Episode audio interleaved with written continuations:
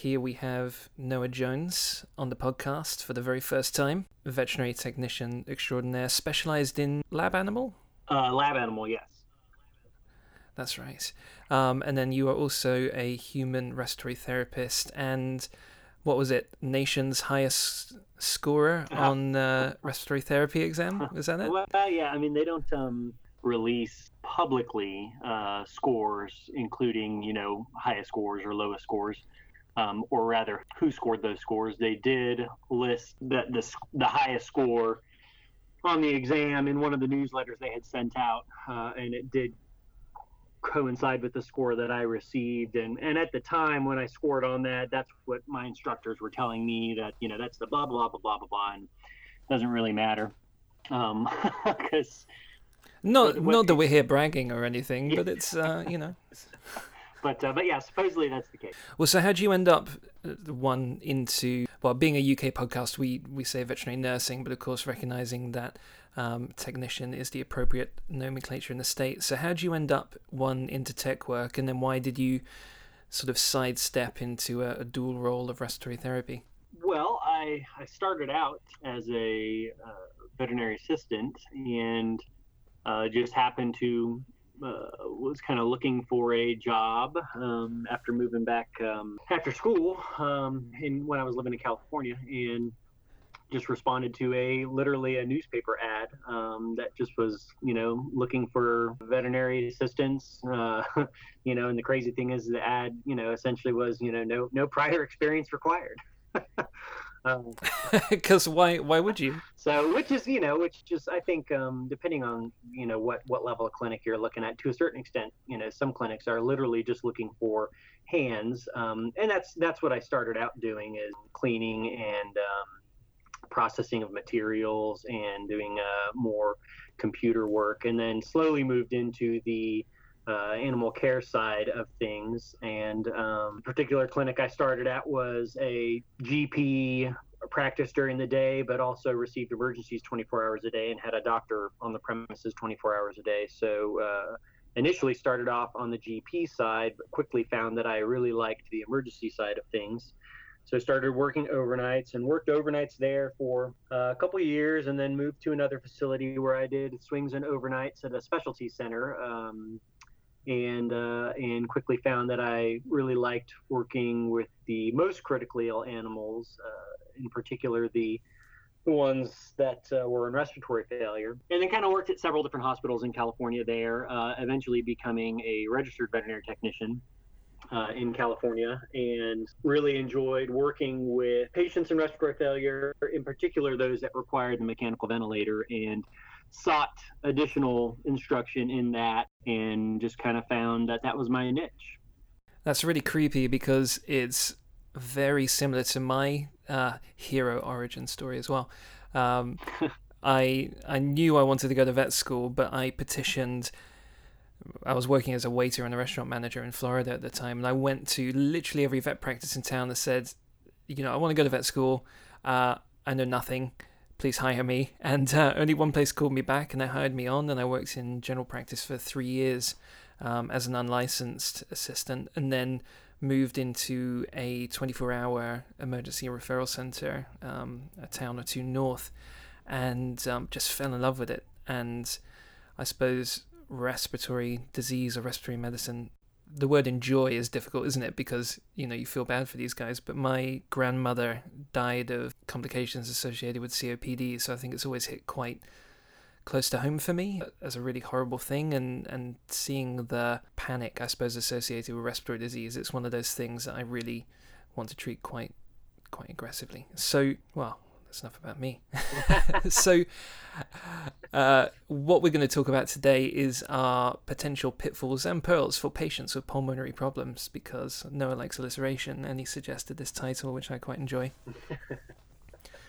uh, so, starting off now, so you're working both in, in the human environment and referral hospitals at this point. Are you mostly doing ICU work? And then when you're doing ICU work, is with the the respiratory patients? Or are you seeing all cases, or how how's it working?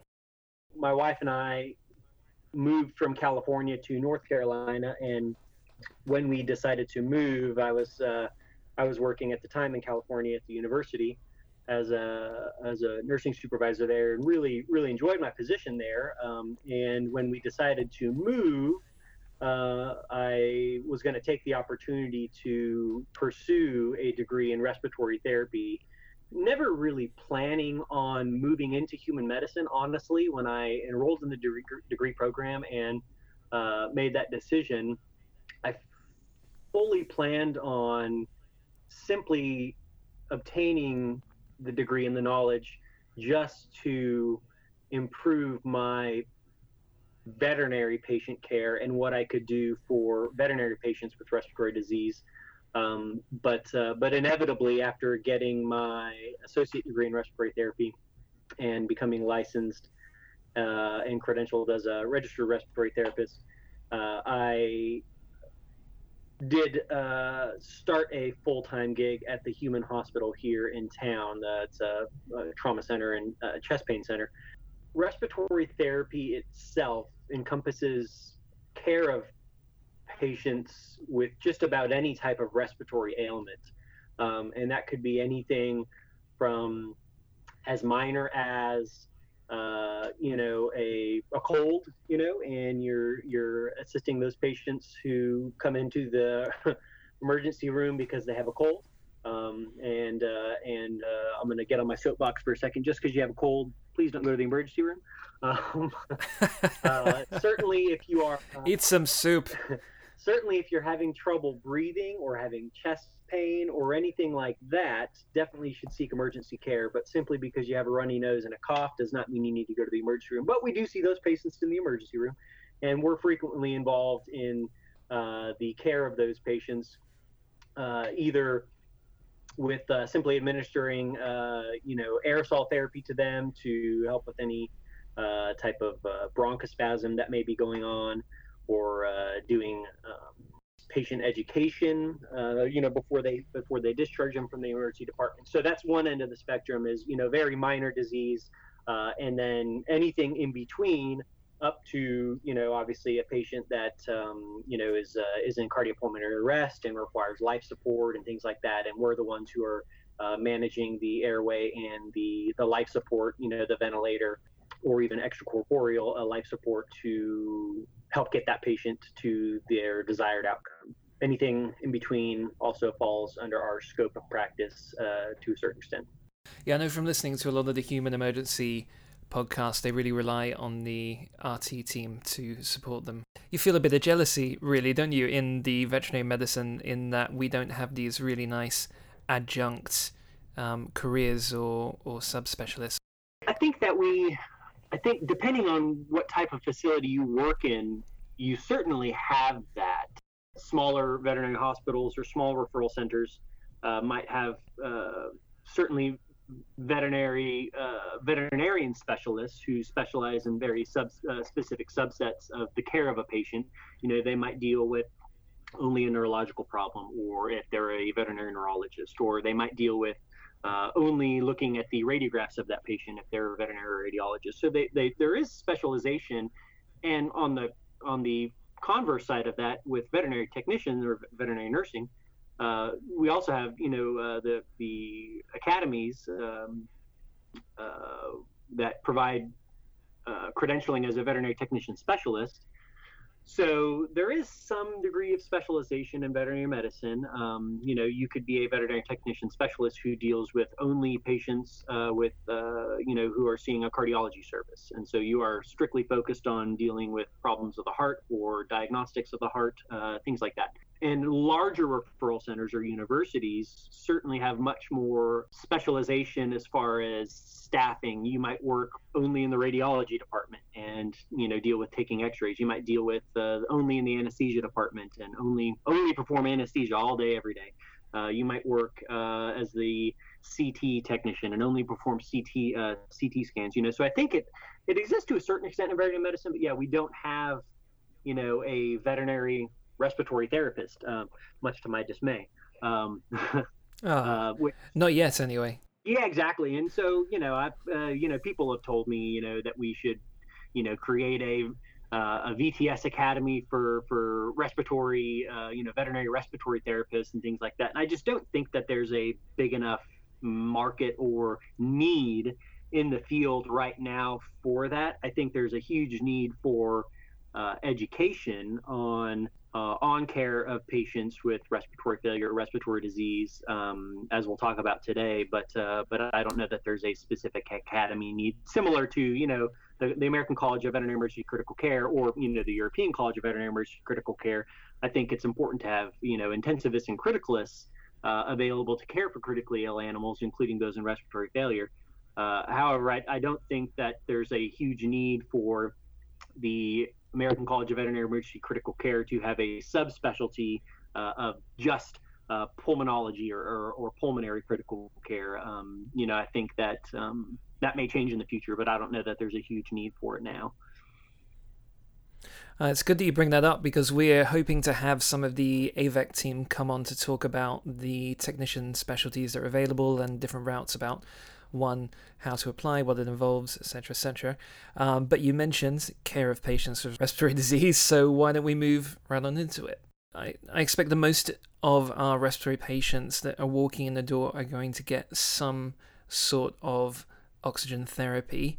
Um, how do you go about using oxygen um, when you've got patients coming in the door? I say more in, in the emergency room setting rather than the ICU at this point. Mm. And to uh, what are the things you need to keep in mind about oxygen? What are the potential risks and pitfalls of oxygen therapy?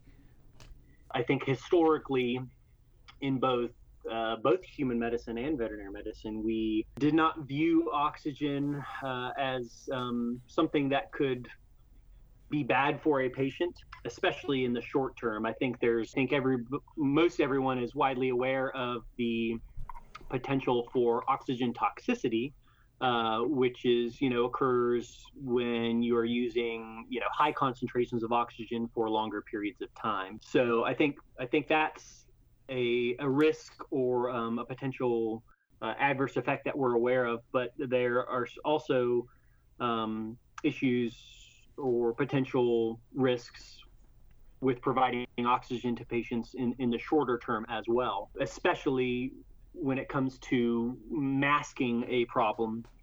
You know, the classic example I would use is an animal that comes in uh, with with cervical disease uh, that is, uh, you know, cyanotic or appears to be in respiratory distress uh, and is collapsed, and we go ahead and give that patient oxygen and uh, they pink up and their pulse oximeter is giving us, uh, you know, a reasonable reading. But the problem with that patient isn't necessarily that they need oxygen, of course. The problem with typically with cervical myelopathy is, is you know, that they have impaired uh, respiratory muscle function that results in hypoventilation. So in this case, you could provide oxygen to that patient, and they may look a little bit better as far as their uh, their their physical exam and maybe their respiratory parameters but you haven't solved the problem, which is that they are, uh, you know, floridly uh, hypercapnic. So uh, I think that when we have patients coming into the emergency room, uh, uh, I want to preface this by saying I'm, I'm certainly not saying we should withhold oxygen from any patient that's presenting to the emergency room, uh, but I do think we want to be thinking about what's going on with those patients. And certainly only providing the amount of oxygen that that patient required. We have become uh, keenly aware uh, in the human field in the last several years that even short term oxygen therapy that's unnecessary. Uh, that results in hyperoxemia, uh, high high blood oxygen content, uh, that that can uh, cause adverse effects and um, uh, increase mortality and morbidity of that patient. Um, the the most classic example of this that has become uh, come to light in the last several years is patients who are suffering from a heart attack, a myocardial infarction, and uh, in the pre-hospital setting, the thought used to be that we should um, provide them with as much oxygen as we can, uh, with the hope of providing sufficient oxygen to their uh, ischemic uh, heart muscle. so we would go ahead and put them on a bunch of oxygen, a non-rebreather mask, essentially the, the most oxygen we can provide in a pre-hospital setting. We get them to the hospital and uh, provide definitive therapy for their heart attack. Uh, and somebody decided to do a randomized uh, controlled trial of providing uncontrolled uh, or unrestricted oxygen therapy, rather, in a pre hospital setting, uh, and then providing only enough oxygen to maintain normoxemia, you know, with the normal pulse oximetry reading, 92 to 98 or something like that. Uh, and what they found was the patients who received unrestricted oxygen therapy actually had worsening infarction and more muscle death of their heart due to what is suspected as uh, you know free radical uh, and um, you know a reperfusion injury, uh, and the patients who received the more conservative oxygen therapy actually did better. So this went against everything we thought for for decades uh, related to providing oxygen therapy to myocardial infarction patients, and I think that um, there's been other studies that have come about, um, you know, uh, in, in, the human field. We don't have any definitive veterinary data on any of this, but we don't have any reason to think why the same physiology shouldn't apply to veterinary patients. So I think it's important to provide oxygen therapy in the emergency room, but make sure that you are monitoring oxygenation in those patients. We don't need a patient to have a pulse oximetry reading of 100%. We want that patient to have a normal pulse oximetry reading, but hyperoxemia is potentially just as detrimental as hypoxemia as well. Oh man, so much important info in there. Should we see if we can unravel some of that? Absolutely. Um, so, measuring pulse ox in the emergency patient, how successful are you at this? And are you using the typical uh, hinged probe or are you using some of the like the Masimo taped on ones or, or how are you going about measuring pulse ox in your emergency patients? Measuring uh, pulse oximetry in, uh, in patients in the emergency room, uh, both human and veterinary patients can it can be very difficult at times, uh, um, as we all are aware. And uh, I I think it's important to again not withhold oxygen from patient, but uh, it's important to titrate it. Uh, so if you can get a pulse oximetry reading, great. But if you can't, that doesn't necessarily mean to abort everything, obviously. We, I think there are some pulse oximeters and some pulse oximetry technology that, um, you know, we've come a long way in the last uh, uh couple decades. Um, so I think we now have pulse oximetry technology. Um, you know, with uh, historically pulse oximetry technology looked at uh, you know two different wavelengths of, uh, of light uh, that's passed through a tissue bed, uh, and the monitor is able to differentiate in theory um, pulsatile versus non-pulsatile flow, uh, and only looks at absorption of the pulsatile flow, and is able to essentially uh, calculate uh, the amount of light absorption uh, by the pulsatile flow and give you a an oxygenation reading of that pulsatile flow.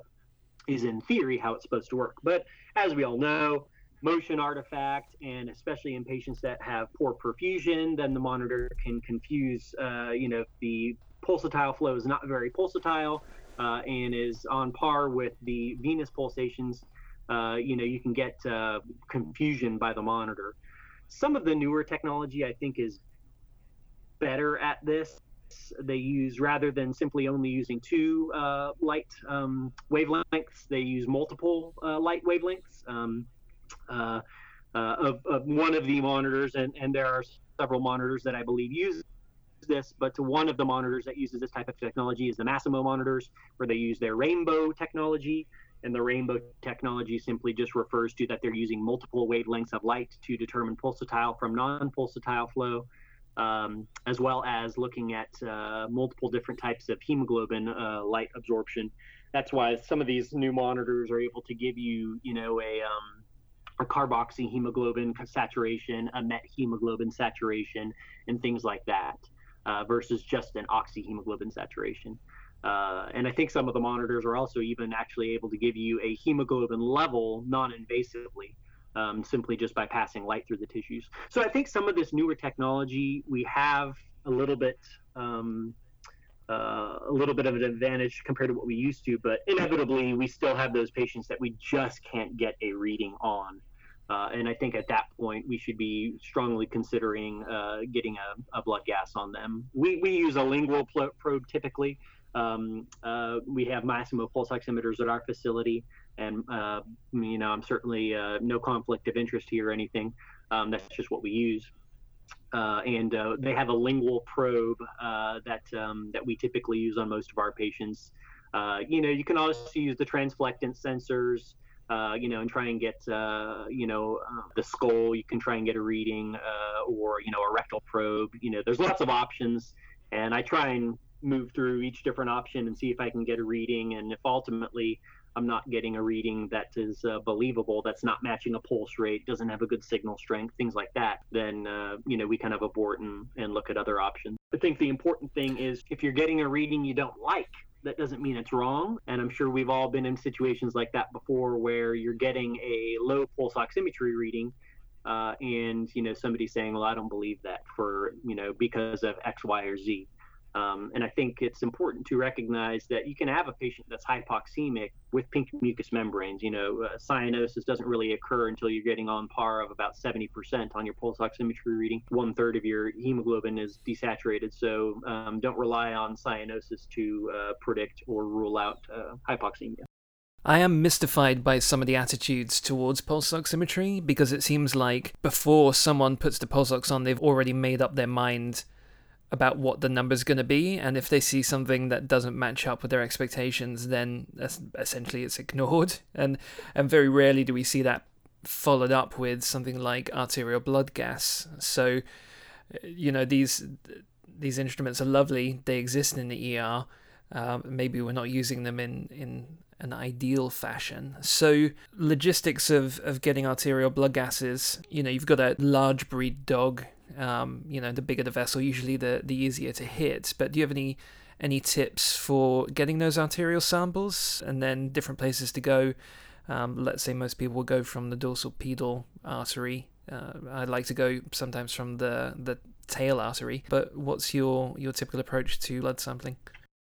Definitely patient dependent, obviously. Um, like like you kind of alluded to there, larger patients, um, you might have more options uh, or uh, potential potential sites. You got a, a growing musician in the background there. Absolutely, absolutely. Uh, she's uh, she's got this little piano uh, that she loves to play. Um, so you might have more sites available for potential analysis um, or uh, arterio puncture in a larger patient versus a smaller patient. In general, I try and go for the dorsal pedal artery. Um, you can certainly go femoral. Uh, the tail is an option as well. Although I personally have not had uh, huge luck with uh, with uh, obtaining samples from the coccygeal artery. Um, I think that um, one thing that we use in human medicine for obtaining samples, and certainly both vascular access and arterial cannulation as well, uh, is the ultrasound. So uh, I frequently will use an ultrasound to identify a vessel and help guide my needle into the into the artery uh, with with great success. Uh, I think most of the published human data shows that uh, by using the ultrasound, you can essentially increase your first first stick success to about 100%. You know, maybe 99%. Um, so uh, pretty pretty significant increase in success rate just by using the ultrasound. So uh, I would say if folks are uh, struggling with um, with obtaining samples or have questions about that, one of the best things to do would be to you know ideally take a lab somewhere. Usually IVECCS, uh, you know the Inter- International Veterinary Critical Care uh, Symposium has uh, labs, um, either wet labs or dry labs that uh, discuss arterial cannulation. usually it's an advanced vascular access lab or certainly sometimes in the uh, uh, anesthesia lab, sometimes they'll uh, they'll perform arterial cannulation. But um, uh, so ideally, take a lab or have somebody come to your facility. Um, you know, work with cadavers potentially. Um, but ultimately, uh, it's just practice. The more you do it, the better you get at it, just like anything else. Um, so I would say practice, practice, practice. Do as many of them as you can, uh, and then they just become second nature to a certain extent. And don't be afraid to try and use the ultrasound using the linear probe, of course, uh, to uh, to obtain a sample. I was very fortunate during my internship to have the chance to work with the anesthesia department for a, a number of weeks, and they're doing tons well, essentially every patient that's going through is getting an ultrasound guided block at this point, and they've got some really good um, practice models that they've made from different gels with um, things embedded in it to really practice those fine motor skills and those micro skills that are associated with um, either guiding your needle to somewhere. Um, and I think most people in emergency medicine are using ultrasound a lot now, especially for things like abdominocentesis, thoracocentesis, cystocentesis. Um, maybe we're not that good at getting into smaller areas. So if anyone's really keen to practice that, I think it'd be quite easy. And there are recipes online for making sort of gel blocks or even gelatin blocks where you can um, embed a, a fluid line or something inside of them and then just practice keeping your um, probe hand very still and then trying to visualize the needle going into tissue because I think that's probably the, the biggest stopper for most people is you have your needle in but it's not in line with the probe so you're trying to move your probe around but then you're losing your your vessels so um, yeah some deliberate practice towards advancing those skills can go a really long way especially for the uh, thing uh, even placing things like central lines um, I think it's it's a really handy thing to learn um, thank you for that. That was a, a lovely masterclass in uh, in some oxygenation. So another thing I wanted to talk about is using um, uh, oxygen in the emergency room, and we've got a, a tendency, especially on a very busy shift, to either start patients on oxygen and then put them into an oxygen tent or an oxygen cage. And if you're lucky enough to have an oxygen cage where you can control temperature, control humidity, monitor that percent, then uh, God bless you, because that's a really nice nice bit of kit to have.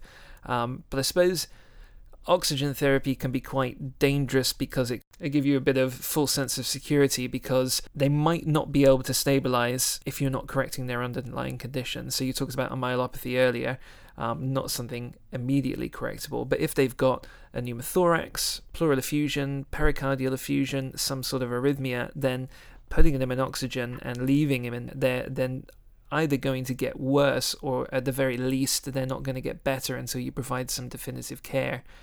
Um, and again, I think that's a really great place for ultrasound to come in because all of our fast scanning, you know, you can diagnose uh, pleural effusion, pericardial effusion, um, maybe in something like a, a diaphragmatic rupture um, or pulmonary edema very quickly with minimal stress to the patient and provide some definitive care right right then and there, or at the very least after a bit of sedation with some butorphanol, some midazolam, some methadone, whatever you've got lying around, and letting them settle down and, and doing that.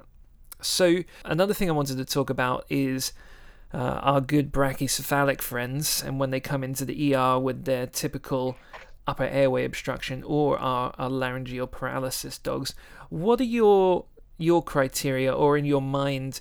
Um, what are the dogs that you want to, or cats, that you want to just cannulate and anesthetize and intubate immediately? You know, how do you go about differentiating those from your typical dyspnea patient? Yeah, I would say um, that, you know, there's several indications for intubation and mechanical ventilation you know, obviously, if you're measuring oxygenation, uh, certainly if they remain moderately uh, hypoxemic despite sufficient oxygen therapy, that would be an indication. And that doesn't necessarily mean you have to be getting a blood gas on that patient. But if you're not able to get them, you know, above 90% or, uh, uh, you know, on a, on a pulse oximeter, despite, you know, 50, 60, 70% oxygen, then realistically, they have such a degree of impairment and shunt that they probably need to be intubated and have positive pressure ventilation. So that's that's a more objective way to determine. Same thing with uh, hypercapnia. Uh, you know, of course, it's a little more difficult to measure non-invasively. You can use the cannulas. I've had variable success using the side stream cannulas that uh, measure uh, end-tidal carbon dioxide via a nasal cannula. Um, you can certainly also place a uh, you know nasal insufflation tube, a nasal catheter, uh, and essentially uh, attach a side stream capnography unit to the catheter and get it that way. But uh, I think realistically that um, I haven't had all that great a success in an emergent setting uh, obtaining readings that way. Certainly, monitoring in an ICU setting, I've been able to get some readings that way. But in the ER, especially in a distressed patient. I don't think you're going to be able to get a nasal end-tidal reading on a patient very reliably. So you, you probably need a blood gas in order to meet that criteria for intubation and ventilation, which would be uh, significant hypercapnia, uh, you know, with a uh, car, uh, partial pressure of arterial carbon dioxide greater than 60 with a pH of less than 7.3. so uh, the third most commonly cited uh, indication for intubation is, you know, significant respiratory distress with impending decompensation or impending respiratory arrest or impending, uh, you know, blah, blah, blah, blah. Essentially saying the patient looks so bad that you really feel like they need to be intubated and placed on a ventilator. Uh, whether that being, you know, a ventilator, your hands squeezing a bag, or a mechanical ventilator. Uh, and that one is certainly the most subjective uh, and arguably the hardest to decide. Although, usually what I tell people is when you have that patient present to your ER, there, there's no question in your mind. You know that that patient needs to be intubated. Uh, you know, your your yeah, they look exhausted, exactly. don't they? They're just breathing entirely with their chest. Yeah, so I think there's um, you know, uh, I think there's some things we can look at in those patients to help guide us uh, in our decisions if you're if you're on the fence. Usually I say if you're on the fence, that probably means you need to be unless you're saying, "Do I need to intubate this patient?" and your immediate answer is no. if you're saying, "Do I need to intubate this patient?" and you're like, uh, "I don't know, maybe," usually that means you probably need to intubate them. Uh, and and that's my that's my rule of thumb, so to speak. Um, you can look at things like paradoxical breathing patterns, uh, which indicate diaphragmatic fatigue and impending failure. You can look at things like uh, retractions. Certainly, you should be looking at every patient the same way coming through your ER, which is you know you're pri- performing your primary assessment initially, uh, doing your A, B, C, D, E, uh, and and really based on that primary assessment, you should be determining pretty pretty quickly whether that patient has a patent airway uh, and is breathing adequately or not. Um, but some of that comes with experience and clinical intuition. So it, I would say it is it is difficult. Um, you know, there's other indications for mechanical ventilation, which you alluded to some of them. Uh, obviously, a patient that uh, is dead, uh, you know, in cardiopulmonary arrest uh, requires intubation and uh, and ventilation uh, in conjunction with chest compressions. patients that are in significant shock states with significant respiratory effort. So one of one of these that comes to mind is a patient in you know cardiogenic shock uh, with pump failure uh, that uh, requires that that's looking terrible. They may not have a pulmonary problem, so to speak, but they're in shock such that they are in severe respiratory distress. And what actually what actually happens in those cases is you have what's called myocardial steal. And essentially, myocardial steal is where you have uh, the respiratory muscles normally don't require uh, a large amount of cardiac output, a large amount of your uh, oxygen delivery. However, in respiratory distress states, uh, they can require, uh, you know, up to 60 or 70 percent of total oxygen delivery. So a significant increase. Um, in respiratory distress, they can have a significant increase in uh, oxygen demand, those muscles. And if you have impaired oxygen delivery already to the heart, the brain, the liver, the kidneys, because you're in a shock state, those respiratory muscles then are going to essentially steal cardiac output and oxygen delivery away from those other more vital organs. Um, so by intubating that patient and ventilating them, you're removing their work of breathing, and then that oxygen delivery and cardiac output can go to more essential life functions. Although, obviously, muscles of respiration are relatively essential.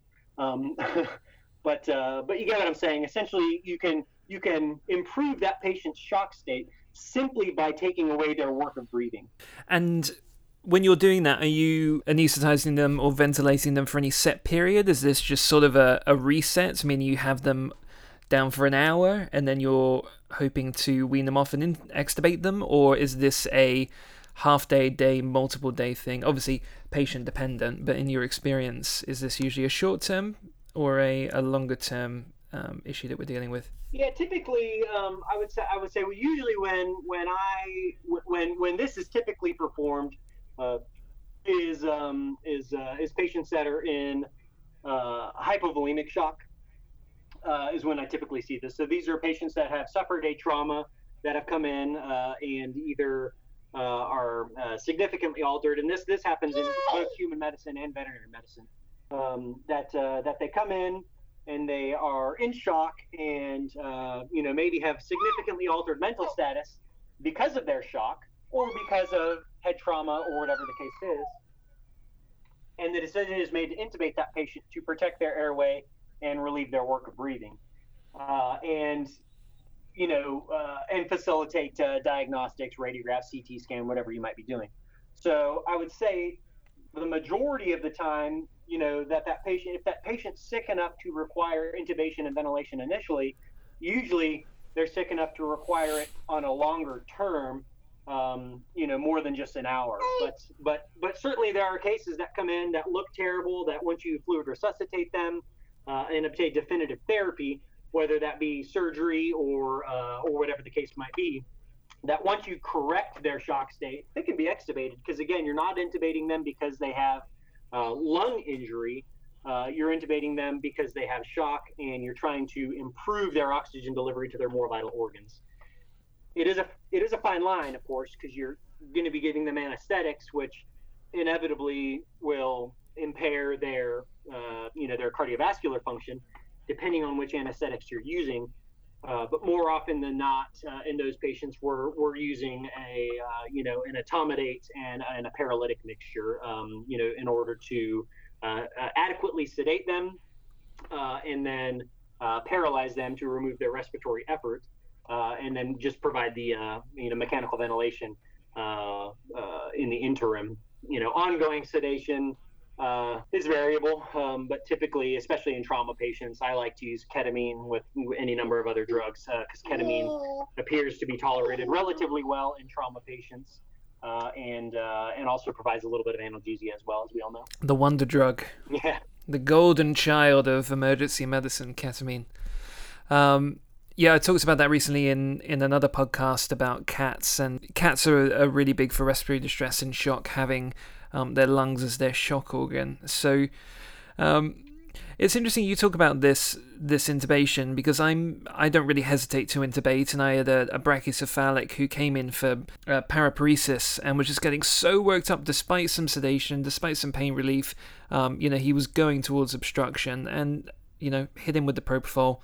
Uh, um, intubated him, and an hour later he was extubated and just sitting on my lap and chilling out. So from an approach to induction and intubation, I suppose if you're planning on intubating and you're planning on ventilating, what you really need is an exit strategy. So, let's say you are unable to provide definitive care in your facility and you need to transfer these patients. Um, in the UK, it's actually illegal to transfer oxygen without a license. A lot of practices will will still do it, you know, with an oxygen canister in the back of the car. I don't know if it's the same thing um, in the states, but let's say for some reason um, you can't get a hold of a veterinary ambulance or uh, something of the sort. Do you have any tips for transferring these guys to a referral facility?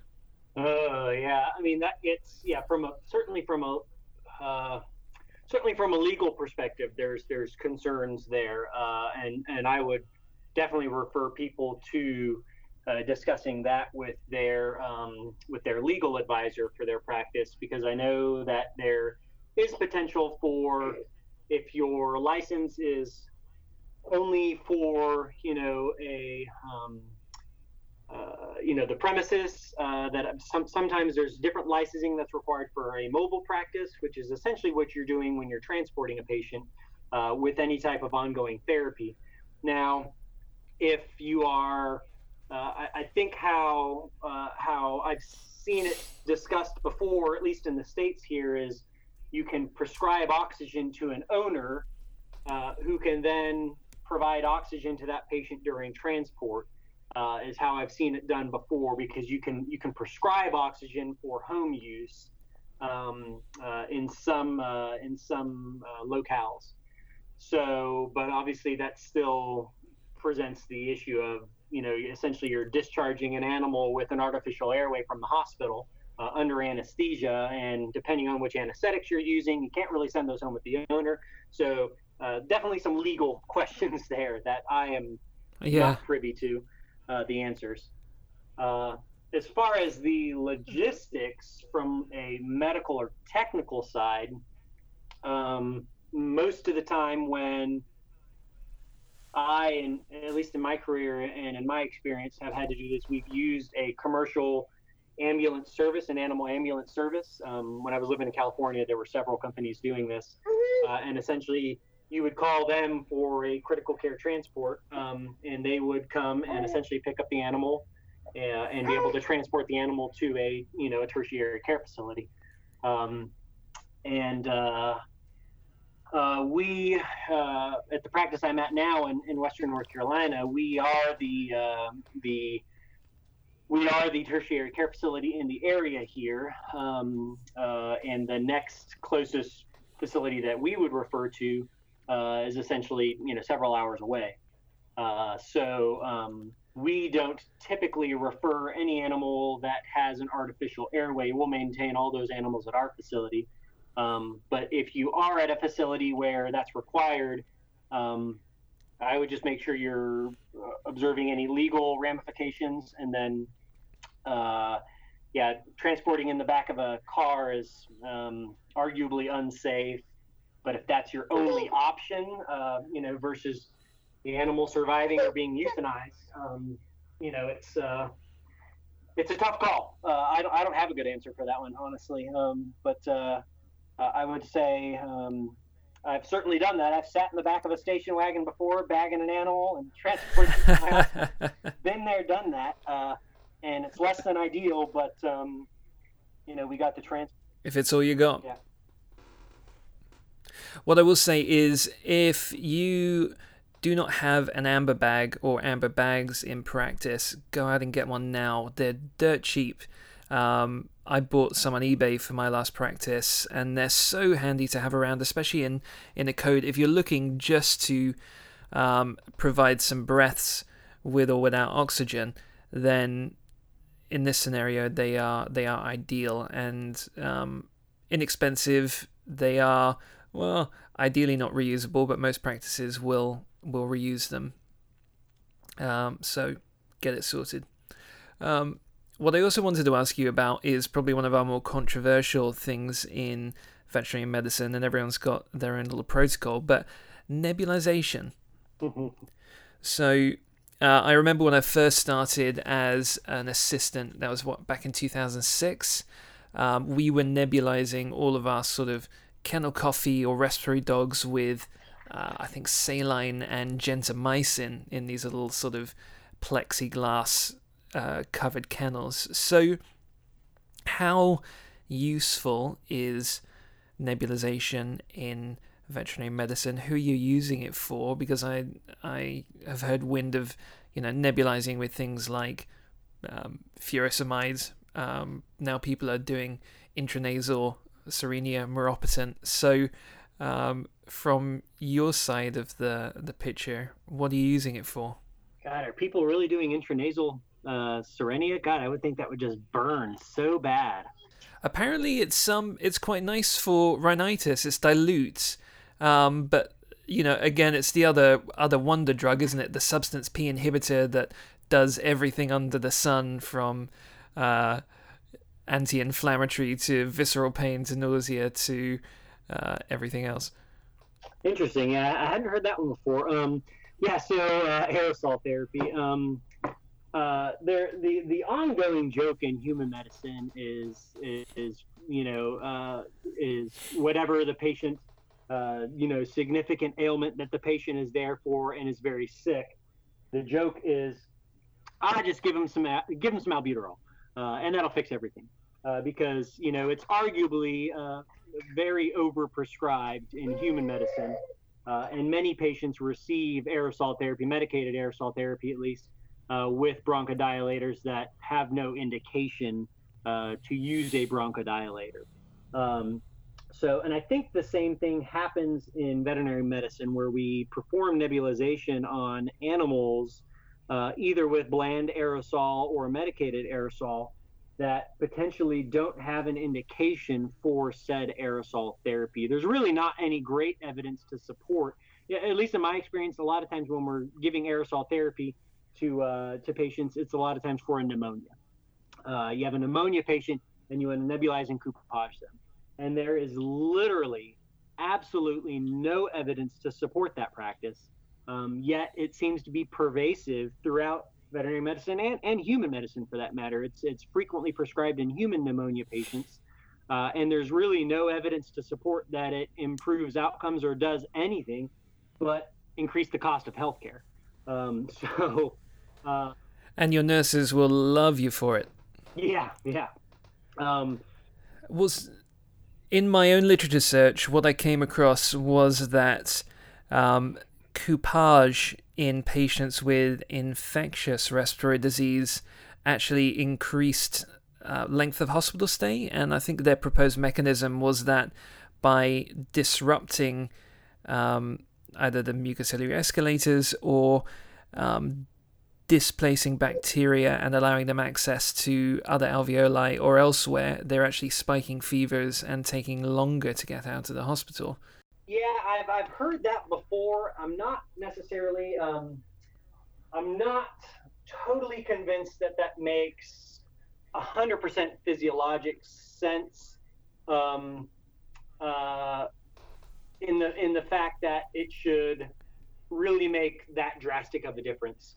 Um, uh, I, if I remember correctly, and it's been years since I've since I've looked at that study, but um, it wasn't. It was not a randomized trial. Um, it was retrospective in nature, um, and uh, and the, it was not well controlled. It wasn't. Uh, you know. Um, uh, it, wasn't. Uh, the, the, grouping wasn't. Um, wasn't very robust. Um, an, an interesting study. I'm certainly not trying to bash it, but obviously what we'd be looking for, you know, to determine uh, if that indeed was true, that that coupage uh, um, worsened disease, was we'd be looking for, you know, a randomized trial uh, with um, with propensity matched analysis and blah blah blah blah blah.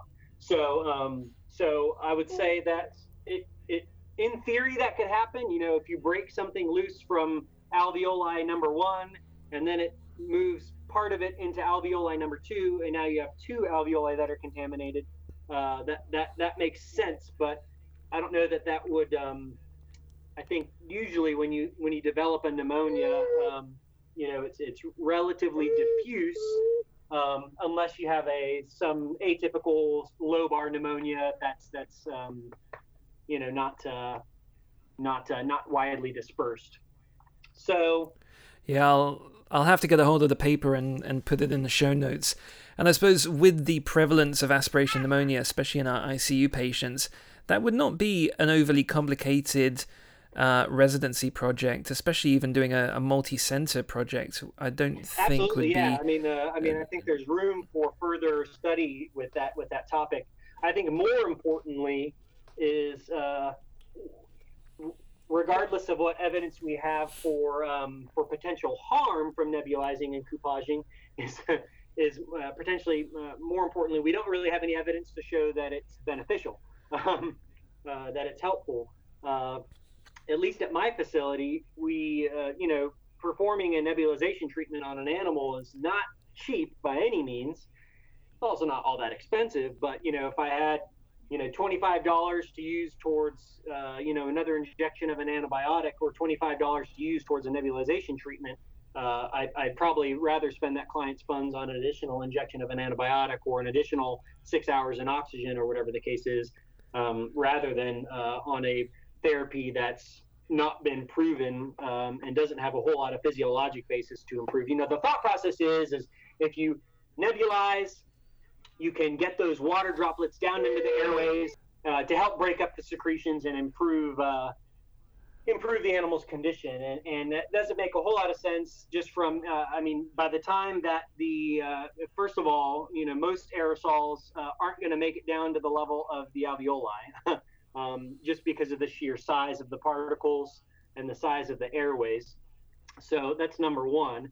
They're typically going to uh, deposit either most often in the upper airways, uh, and some of it will make it down into the lower airways, but certainly not to the level uh, of the terminal bronchioles.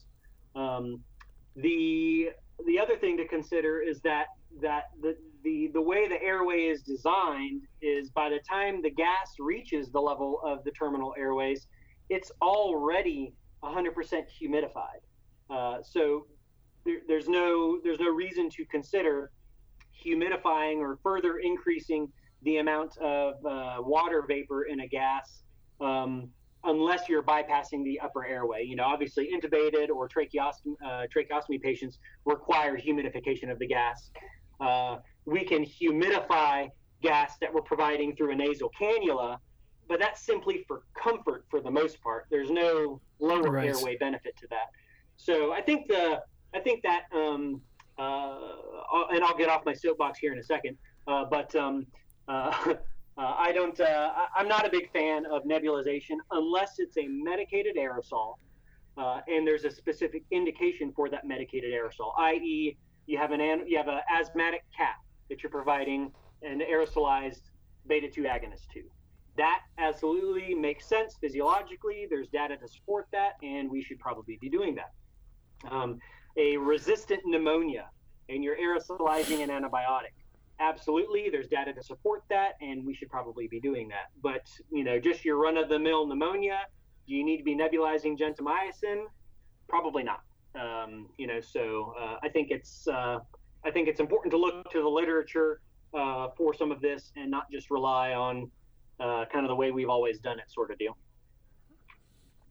Don't you ever get off that soapbox. So uh, Shaylin did a, a, really good podcast with um, Kim, who's a physiotherapist who came from the ICU, the human ICU side of things, and, and working with the more critically unwell patients. And her take on it was that really the best thing for our respiratory patients, especially the pneumonia patients, is just getting them up and walking around and just trying to help mobilize a bit of secretions that way from a, a bit of exercise. What's your take on? on how you support these guys when they're in the ICU? Uh, absolutely. I think the human data supports some degree of chest physiotherapy, um, especially in. Uh, I think there's there's some data to support that in infants and neonates. Um, the data is not as robust in adult patients um, as far as chest physiotherapy, uh, unless they have a specific indication, i.e., they are non-ambulatory, they have some type of neuromuscular disease, or uh, you know some other type of disease that's causing retained secretions, uh, impaired mucociliary escalator function, such as cystic fibrosis or uh, chronic bronchitis, things like that. Uh, I think otherwise the data is relatively sparse to support uh, performing chest physiotherapy, but we have vast amounts of data for any number of different conditions from A to Z that say the sooner you get them up and walk them around, and the more they're walking around, the sooner they go home. So I think that we can extrapolate that to our patients. I'm not aware of any great data in the veterinary field to show that uh, you know getting them up and walking is superior to coupaging them. But I think we can assume the same thing if your patient's able to get up and walk and go for a walk outside, or you know, in a, the case of a cat, you know, go to a playroom let them loose in a playroom to exercise. Uh, I think that we should be doing that versus uh, banging on their chest. You can tell a human, I'm going to perform chest physiotherapy on you, and they can understand that most of the time, uh, um, uh, unless they're altered for any other reason. Um, and they can understand that that's why you're banging on their chest. You can't tell that to a dog or a cat. They don't necessarily understand why you're banging on their chest. So I think uh, it's going to cause them undue stress and really not be all that beneficial. Um, the, the most of the data in the human field related to chest physiotherapy and coupage uh, also involves postural drainage, meaning if you have a um, a uh, right lower lobe infiltrate uh, on your X-ray and a right lower lobe pneumonia, then you're going to put that patient in, um, you know, uh, a reverse Trendelenburg position uh, with a 30 degree uh, incline uh, and turn them a quarter turn onto their left side and then bang on their right lower chest in order to maximize loosening of those secretions and then draining them into a larger airway. We're not going to be able to wow. do that in our veterinary patients and put them in these weird positions and tell them to turn a specific way in order to maximize drainage. We're just going to bang on their chest and hope it does something. Um, so I'd say get them for a walk and quit banging on their chest. Thank you for that. That was really great. Uh, I wanted to ask about steroids and why, um, in in the human side of things, they're so hot on steroids in pneumonia, whereas in veterinary medicine, um, we get very twitchy about the use of steroids, especially in infectious conditions. So, uh, what's the deal with that? So I think um, I think that there is uh, um, good evidence in the human field to support use of steroids in specific conditions, uh, especially chronic inflammation, uh, chronic obstructive pulmonary disease. So, you know, you have a patient that comes in with chronic obstructive pulmonary disease who has chronic inflammation and they're having an exacerbation of that chronic inflammation where they now have an acute on chronic condition. Uh, giving them a burst dose of steroids or a burst course of steroids uh, has been shown to reduce the need for uh, hospitalization and reduce the length of the exacerbation. and and if they are admitted to the hospital, a big thing that came out um, with the uh, Affordable Care Act, uh, one of the new requirements that was put into place was uh, this notion of readmissions. So, historically, um, we uh, in the human field would have a patient who would be admitted, and you know we'd be in a not necessarily a rush, but it was in the patient. The patient didn't want to be there and wanted to go home, and certainly we as a hospital want to get that patient out of there because we all know that the longer a patient's in the hospital, the more sick they get. So, um, so I think that historically we were in, uh, you know, for lack of a better term, in a rush to get patients out of the hospital for good reason. Um, and but what we were realizing is that sometimes these patients were leaving the hospital too soon or without the proper home care, uh, and this was resulting in them being readmitted to the hospital relatively quickly. So uh, the Affordable Care Act here in the U.S. Uh, put in place um, uh, penalties, essentially, if you uh, for specific conditions, one of them being chronic obstructive pulmonary disease. If you have a patient who's admitted to the hospital for chronic obstructive pulmonary disease, they're discharged from the hospital and then they have to be readmitted for the same problem within 30 days, uh, you get penalized and uh, do not get any type of. Uh, the hospital has to pay out of pocket for that readmission. Wow. Yeah, exactly. So, um, which, uh, which you know, uh, uh, on a separate note, if we all just take a moment to think about the implications of that for veterinary medicine, if we were to follow a similar model, how that would vastly change some of the way we care for patients uh, and and uh, you know our, our discharge criteria for our patients. But um, so um, so if you have a patient, so uh, one of the benefits of steroids is that it reduces readmissions. Uh, so um, so I think that. Um, chronic obstructive pulmonary disease definitely makes sense. There's a physiological, uh, you know, uh, basis there, and certainly data to back that up. I think with pneumonia, it's certainly an inflammatory condition, so it makes sense that giving an anti inflammatory would help. Um, I think the concern comes with the negative effects of steroids when dosed inappropriately uh, on the immune system, with the fact that um, you're more likely to get immune suppression as you're using higher doses. In dogs, see significant gastrointestinal side effects, uh, and we don't we don't see that in the same way in human patients. So, um, so I think that in dogs uh, and cats, for that matter, uh, I think using steroids is something that should be considered. But of course, if the problem is it's a bacterial pneumonia, uh, giving steroids isn't going to fix the problem, which is the infection. That really a lot of the time, if they're if they're that sick that they're presenting to your clinic, of course, remembering that not every uh, not every um, uh, we don't always prescribe antibiotics to patients that present with pneumonias in human medicine, and the same should be extrapolated to cats and dogs, especially with uh, a lot of this uh, canine flu, uh, you know, circulating in various parts of the country over here at least. Um, I don't know if y'all have the same issue over there with uh, with canine flu. No, we've been very fortunate, but now that I suppose our, our pet passport restrictions have lifted up a bit um, we're certainly seeing more of an influx of infectious disease, certainly tick-borne diseases and other things. Mm. So, I it's on the horizon. I'm cautious, but hopefully um, we'll be okay. Though, what was the biggest outbreak recently over there was um, dogs had been imported from from where Thailand or or Vietnam, and they'd sort of made it through, and um, all three dogs had had canine influenza. Is that is that correct? Yeah, I'm not. Uh, I'm not sure uh, as far as from a from a foreign source, but I know that um, the West Coast had a big outbreak earlier this year, uh, and I believe in some in some locales is still battling uh, uh significant canine flu uh, disease, and as well as the Northeast, I believe um, also more recently had some flu cases. Um, so uh, I think, uh, you know, obviously, if a patient has a viral pneumonia, then there's no indication for uh, for um, antibiotics uh, unless you think that there's a secondary infection occurring, which does happen.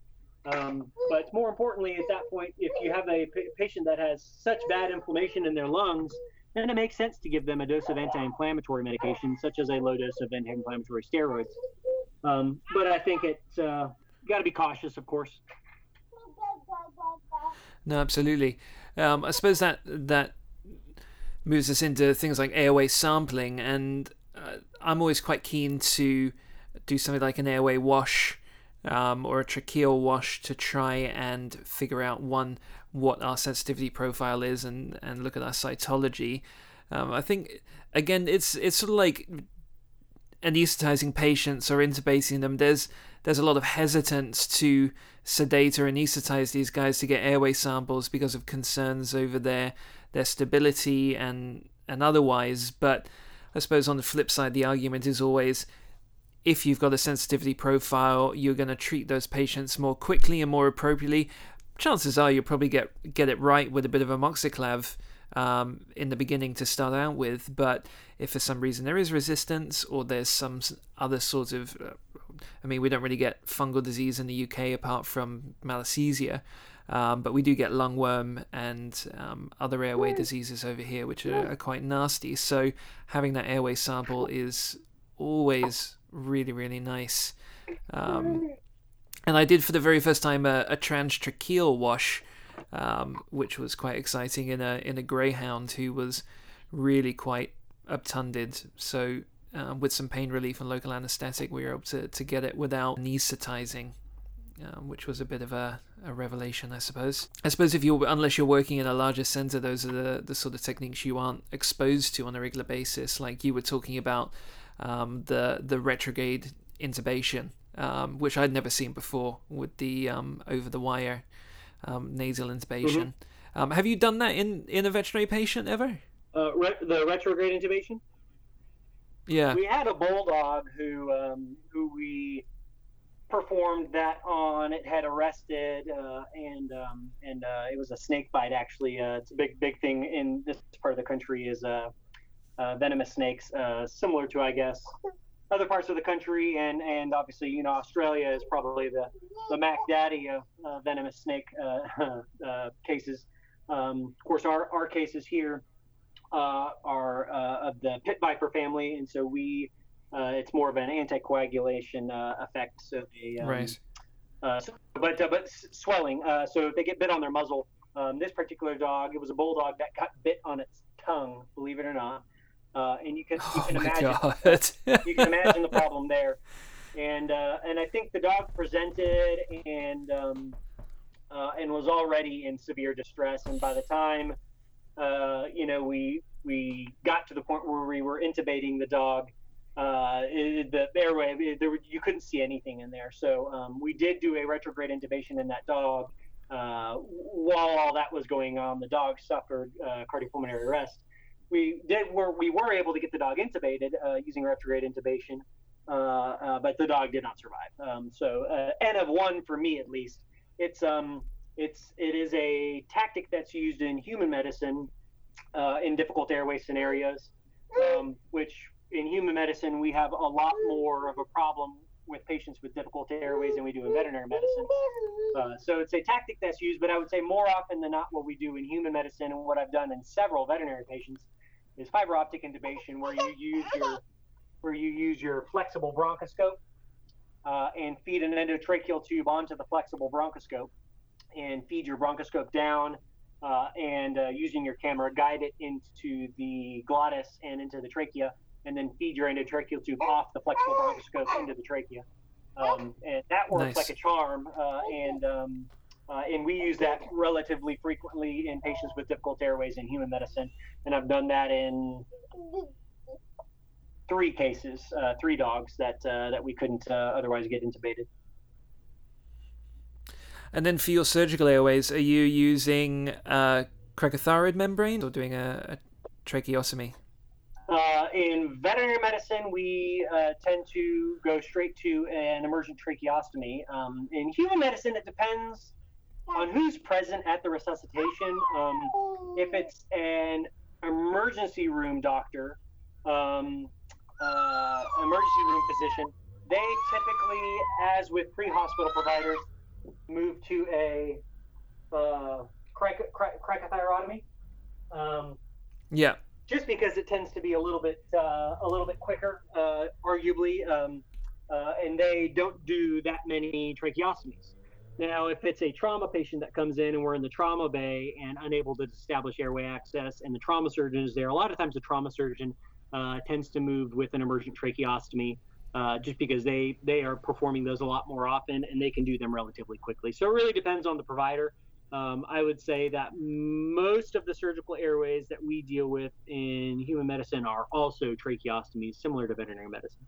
Oh, that's interesting because I had this this idea that pretty much everything uh, was done via via a cric, and I sat through the canine tactical care wet lab at IVECCS, um, and they were also advocating um, using the the cric technique for a lot of animals, mostly because they're they're teaching uh, military workers and medics and, and pre-hospital care providers who are very used to doing that sort of technique. Right. So I suppose from their perspective, um, from a translational skill point of view, it's it's a lot easier to go through the the cricothyroid membrane if that's what you're used to doing in a dog versus um, a whole new technique. So, what are you? I mean, what are you working on right now? I know you're doing a lot of CPD or, or continuing education around around the states. What do you got got coming up? Any exciting projects or research or anything you want to chat about?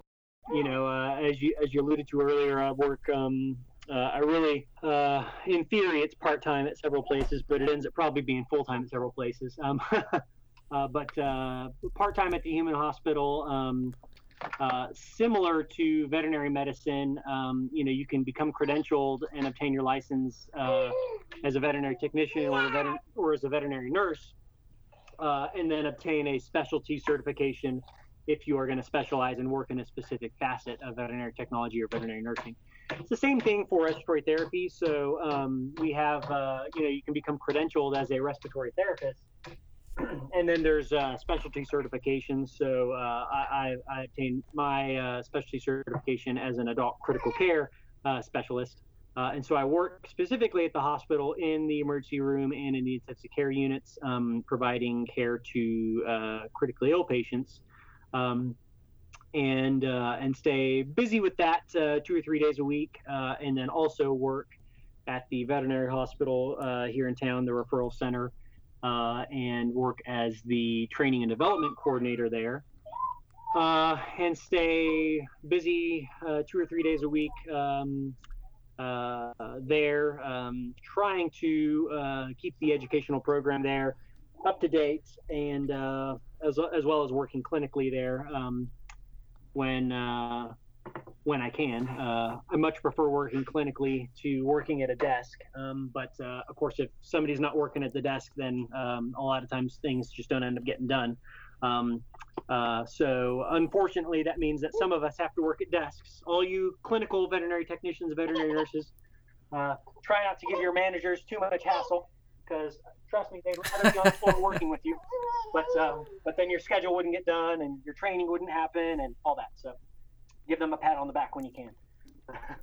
Preach it, brother. Uh, and then and then yeah, I do work in uh, in in research. I do some benchtop research, uh, mostly using uh, uh, high fidelity lung simulators to simulate different breathing profiles, uh, and um, and then you know one of the more recent projects I did was looking at aerosol deposition um, via different methods um, using a lung simulator and an anatomical model.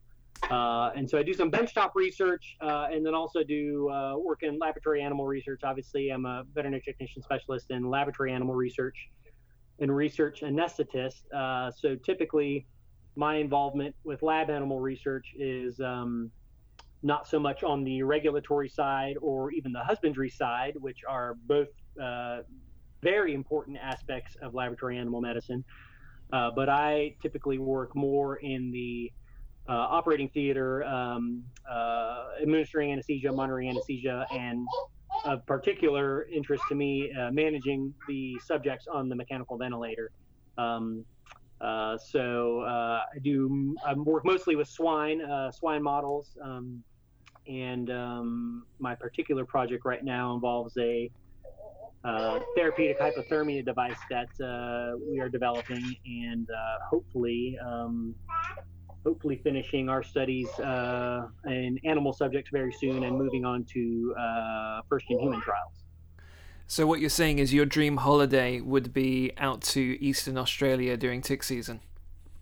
Uh, absolutely, I saw recent uh, recent pictures and videos because from at least from what I understand, and I'm totally ignorant to this because I've never been to Australia, but I believe it is tick season right now. I think. Um, I don't know if that's accurate or not, but I believe somebody told me that at IVECCS that they're now moving into tick season in Australia. Um, and uh, saw some recent pictures and footage of, uh, of some veterinary clinics, you know, with them, and they had, you know, five or six dogs on the ventilators. And yes, that would be uh, that would be a, a, fun a fun excursion, a fun uh, externship, I guess, to go uh, down there and gain some insights uh, down there from from their extensive experience with mechanical ventilator patients. So uh, and hopefully uh, bring bring some uh, bring some insight from the human world down that I could uh, that I could share with them. Uh, we've talked about that before. Um, Australia's high on our list for for a holiday, but um, not in the works just yet. All right. Um, there's two more things I want to talk about, and then I'll then I'll stop hassling you. Um, number one is uh, prolonged oxygen administration, not in a in a cage, so um, either using prongs or cannulae. Um, and then I know we don't have a tremendous, well, or maybe even any evidence base to support this, but when you're placing nasal oxygen cannulae, are we measuring to the lateral acanthus or are we measuring to the ramus of the mandible, or does it not matter? Um, what's your what's your take on it? I think it uh, certainly depends on breed confirmation. Um, uh, so uh, I think that um, and depends on where you want the the the nasal catheter to terminate. Um, if you measure from the uh, nary to the medial canthus, um, the catheter is more likely to terminate uh, in the nasal cavity itself uh, versus if you measure from the nary to the lateral canthus, that, that tends to uh, coincide with the catheter terminating uh, more in the nasopharynx or even sometimes in the oropharynx, depending on the breed. Um, so I think that um, I don't know that there's a right way or a wrong way. Some patients will tolerate one better than others theoretically, and there might even be evidence to support this. At least I've read it in a textbook that measuring to the lateral canthus and the catheter terminating uh, more in the nasopharynx tends to result in less irritation because you don't have gas, uh, you know, uh, essentially um, injecting into the nasal cavity. It's gas injecting into the nasopharynx. Uh, again, I don't know that there's great data to support that, but I believe I've read that somewhere. Um, and uh, same thing with the mandible. It's just going to make it's just going to mean it uh, you know terminates further down uh, in the in the uh, in the oropharynx. Um, so I don't know that there's a right or a wrong answer. You can, uh, uh, I guess, um, try it one way in one patient, and it might not work the same way in the next patient. So just uh, be open to doing it differently with different patients. Don't get stuck in your ways, so so to speak. Oh, you got to check that ego at the door, brother. you know, you got to be flexible. Yeah. Um, so, finally, our most controversial topic and one of your favorites endotracheal tube cuffing. Yeah. so, now there's a couple of commercial devices available that allow us to measure um, pressure in the cuff. So, concern being traditional methods of inflating the cuff to the point where we're leak checking. And interestingly, if you ever come to the UK, you'll notice this. Um, pressure gauges on most anesthetic machines are not standard here, at least in general practice. Um, if you go into a referral facility, certainly, um, especially like the really nice Datex-Ohmeda setups, um, pressure gauges everywhere. But for your average general practice, I've not seen a single anesthetic system that has a uh, pressure monitor on it.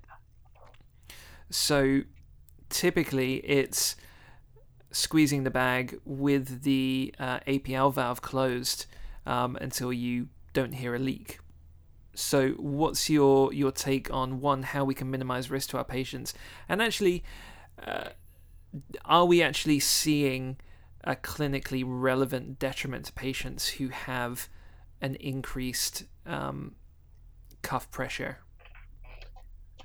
So, um, so yes, this is uh, appears to be a very hot topic for some. Uh, just looking at, uh, I'm sure you're probably referring to some of the forums on on, on Facebook where I've seen this topic come up recently. Um, and uh, and yeah, interestingly enough, um, uh, there is uh, some data to support that obviously uh, you know, cuffed endotracheal tubes are more likely to cause, uh, you know, um, tracheal complications than uncuffed uh, endotracheal tubes. But there's also data to support that uh, uncuffed tracheal tubes are uh, more likely to result in aspiration than than cuffed endotracheal tubes. So I think there's, you know, risk and benefit with both. I think the important thing to realize that cuffed endotracheal tubes um, really uh, only are uh, so, so the the thought the, the reason why cuffed endotracheal tubes are potentially problematic are because if you overinflate the cuff, you will impair uh, tracheal capillary pressure uh, and um, uh, and uh, therefore reduce uh, tracheal uh, mucosal blood flow. So, uh, which is absolutely true and has been shown uh, in both laboratory animal models as well as uh, you know in uh, clinical uh, clinical data, at least in the human field. I don't know that we have great clinical data in the veterinary field for this for this stuff. Um, so uh, that then leads one to say, well, if the problem is that if I put too much pressure with the cuff on the tracheal mucosa, that uh, then perhaps I should uh, monitor and make sure I'm not overinflating my cuff, which makes a lot of sense. Uh, so I think that we um, historically, in the way most of us are trained, are to use what's either called the uh, minimal leak test or the minimal occluding volume test. And essentially, the minimal leak test is you uh, essentially uh, inflate your cuff balloon uh, and then uh, go ahead and give a breath to 20 centimeters of water and let gas out of the balloon, uh, deflate the balloon uh, until the point where you have a small leak at 20 centimeters of water. And then you either tolerate that small leak uh, at 20 centimeters of water because you don't need to worry about uh, a leak at that at that pressure um, because you're not ventilating the patient. Or if you're going to be ventilating a patient to that pressure, then you increase the volume in the cuff such that uh, you no longer have a, a, small leak at that at that level. Essentially, you have a minimal leak, and you're testing your cuff uh, based on that minimal leak. The other option is to use the minimal occluding volume, which is essentially you uh, give a breath to your patient and you fill the cuff with uh, with a syringe uh, uh, until you no longer have a leak at 20 centimeters of water. both methods essentially do the same thing. It's just a matter of whether you inflate the cuff first and then deflate the cuff, or whether you slowly inflate the cuff. Those are really the two differences between the two methods. And those are both the methods that we utilize in human medicine as well when we are intubating a patient uh, and uh, inflating the cuff. We're either supposed to use the minimal leak test or the minimal occluding volume. So the problem with that is, and what's been documented, and this is one of the things that we actually have pretty good data in veterinary medicine on, uh, is uh, is that um, that that minimal leak technique or minimal occluding volume technique to inflate the cuff uh, uh, does not accurately predict what the actual cuff pressure is going to be against that tracheal mucosa. Uh, and this is especially true uh, with the silicone tubes, the high pressure, low volume cuffs, which are not really recommended to use anymore because it's it's impossible to monitor uh, cuff uh, tracheal mucosal pressure uh, with with those tubes because you have to inflate those cuffs to such a high, high pressure um, uh, that you don't know what that pressure against the tracheal mucosal is. If you use a low pressure, high volume cuff, which is the cuffs that are typically found on most uh, polyvinyl chloride tubes, uh, that uh, that those cuff pressures typically correlate relatively closely with tracheal mucosal pressure, um, although not always.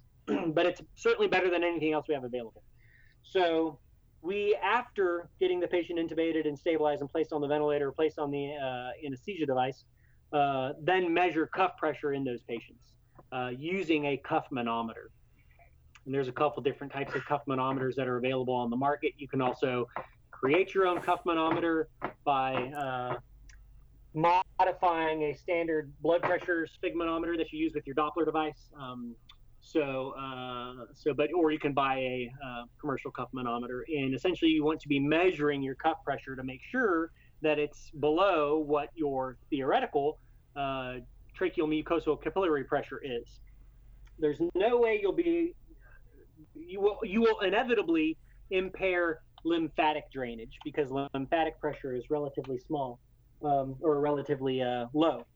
Uh, but if you uh, so you'll end up with swelling in the airway, uh, especially with prolonged endotracheal intubation.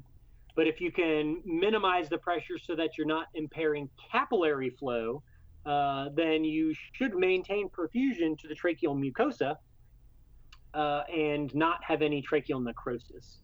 Um, course, if you have a patient that's hypotensive, and I think there's also a veterinary paper on, on this talking about uh, tracheal mucosal pressures and cuff pressures in patients uh, that are uh, under anesthesia suffering hypotension. And if your patient's hypotensive, then pretty much any cuff pressure is going to impair capillary pressure uh, or capillary blood flow, but um, all the more reason to be monitoring blood pressure on your anesthetized patients and maintain appropriate blood pressure.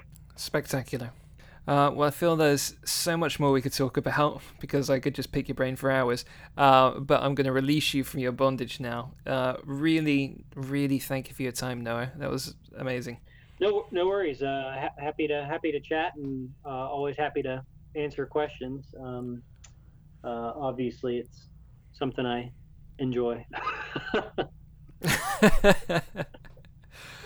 well, uh, we'll we'll go ahead and put some some various links and resources in the show notes as well. And if you've got any questions for Noah, then do get in touch, and I'm sure he'd be thrilled to pieces to answer them for you. Um, any parting words of wisdom? Um, do what you can with what you got is uh, is kind of you know what uh, what it comes down to. So um, if you have lots of resources available, then uh, why not use them? You know, uh, and if you don't, then do the best with what you have and uh, try and get the patient uh, somewhere where they can get definitive therapy. Um, but uh, I think all too often we have the resources available, and for any number of different reasons, we elect not to utilize those resources. And I think that's where we're doing our patients a disservice. So um, do what you can with what you got, uh, and do as much as you can. Um, and and hopefully we can make a difference. Nice. That's that's a nice principle of optimizing patient care and not just providing patient care, but but looking for ways that you can just do those small little things on a day-to-day basis that really affect patient care, and I think that's um, something that you and I are both very, very geeky and passionate about. So thank you. Um, I'll see you around the the ECC world, and uh, yeah, until next time. Sounds good. Thanks, Elliot. Uh, we'll talk soon.